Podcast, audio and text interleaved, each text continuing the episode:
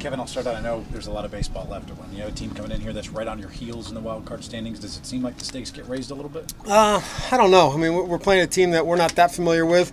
I don't think they're familiar with us. Uh, we we, we got to worry about ourselves and get back to playing good baseball, regardless of who the opponent is. Certainly, uh, they've got good pitching. They've got a couple players in that lineup that are doing special things. So we got to get back to playing good baseball. And a manager you're pretty familiar with too, and Tito. Did you guys have an opportunity to catch up as he's here facing off with one of your good buddies? Yeah, uh, we texted last night, but we stay in pretty good communication. Uh, it'll be nice to see him when I do. Ramirez obviously is one of the guys, an MVP candidate in their lineup. How do you approach pitching him to try and slow him down? Uh, I think you said it right. You just try to slow him down. You're probably not going to stop him.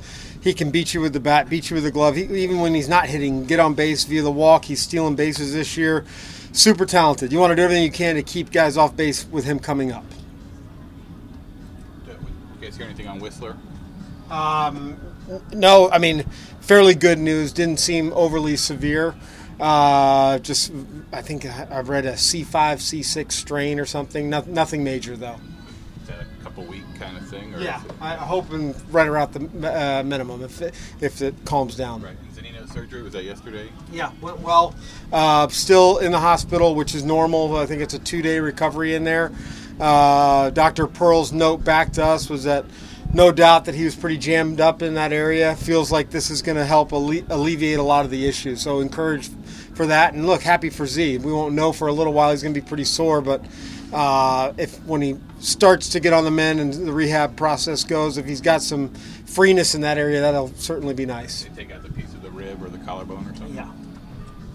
Kevin, you guys seem to have a lot of guys that come from the Cleveland organization. Is that just coincidence, or is there something to how that continues to happen? Uh, I think it, it is coincidence, but I also think it's two front offices that really uh, appreciate and value their players is very similar. I mean, there's a lot of things that we talk about, we kid about, even during the amateur drafts. It seems like the, the Indians and Rays really agree on, on players, and that's probably not going to change all the way up through the minor leagues and then to the big leagues. Tito told us before the season he told them not to make a trade with you guys ever again. Why? He felt like they were losing him, I guess. Oh, okay. Well, well I hope we do then. When they come in here, kind of the, the pitching, the young pitching that they have. I'm sure you got to see how they developed it over there. Does Yeah. that kind of stand out? Yeah, I mean, they're, they're always strong on the mound. Look, there's a lot of similarities between the two organizations about how they go about business. There's no doubt that pitching is a strength over there, playing good defense is a strength over there. Like to think that those are two of our strengths as well. Kevin, just what do you think about the new wild card system, and does it? Amplify, I'll love it if we get in. does it amplify games earlier in the season because everyone's so clumped together?